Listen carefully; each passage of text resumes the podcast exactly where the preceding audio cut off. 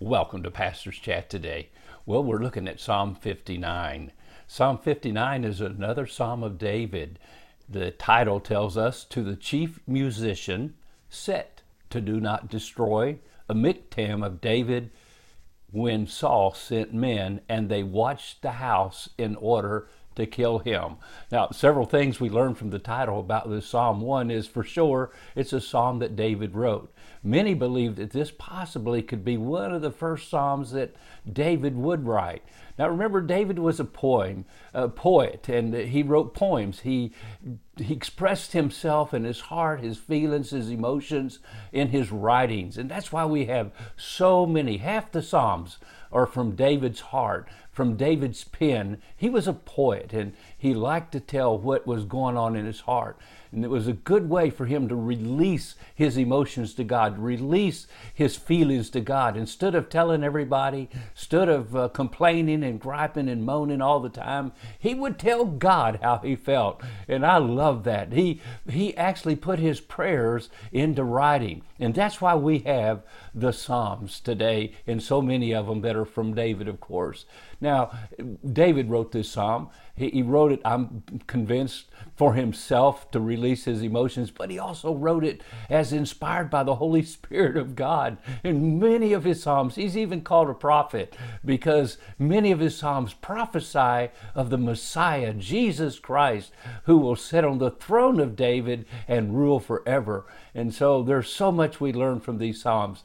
Now, this one is, as it says, written to the chief musician, which means David eventually, if he wrote the title even later, as he pulled out his old uh, packet of psalms that he wrote when he was fleeing from Saul. He put these titles on there. We're not sure when he put the title in there, but he meant for it to be sung in the temple in praise. And also, it's a Michtam, which means a psalm that's to be written in the heart and in the mind and to be remembered. A song, a psalm to be, and a song to be in stone. Something that for generations to come people would remember how God answered David's prayer and how God delivered.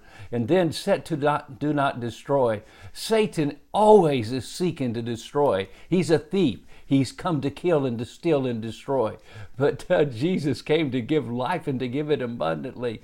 And so Satan wants to kill the seed of Christ, the, the, the ancestors of Christ, who is David, because Christ would come from his seed. And Satan knows this because of the prophecies that have been given already. Now, listen, I'm telling you, my friend, Satan cannot destroy us because God has us under his protection, and Satan could not destroy David. So, set to not destroy. Satan couldn't destroy. Let's remember that too.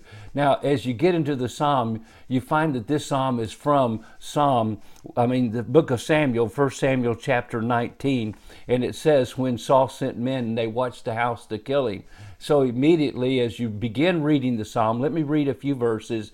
Verse 1 Deliver me from my enemies, O my God. Defend me from those who rise up against me. Deliver me from the workers of iniquity, and save me from bloodthirsty men. For look, they lie in wait for my life. The mighty gather against me, not for my transgressions, nor for my sin, O Lord. They run and prepare themselves, though through no fault of mine. Awake to help me, and behold, you therefore, O Lord God of hosts, the God of Israel, awake to punish the nations. Do not be merciful to any wicked transgressors. Selah. First verses of this psalm, David cries out for deliverance. Now, 1 Samuel chapter 19, the story behind it, David had found out from Jonathan that Saul had told his men, kill David. Saul so incensed, so jealous that he seeks to get kill uh, kill kill David. And then so David flees for his life, but then uh, Jonathan says, "Hey, my dad's changed his mind. You can come back." And so in 1 Samuel 19, David comes back, and uh, evil spirit comes upon Saul. David plays the harp, and then that evil spirit really comes upon Saul, and he took, takes out a spear and tries to spear David to the wall. But David escapes. And now he goes home to his wife, Michael, uh, Michelle or Michael, uh, and there she warns him, Saul, My dad's going to kill you. And so he flees out a window, and that uh, is when Saul has sent men there to this house, his daughter's house, to kill his son in law David. Well, my friend, what a story, but God always delivers, and David cries out for deliverance, and God will deliver you and me too when we cry out to Him. God bless you, and you have a wonderful, wonderful day.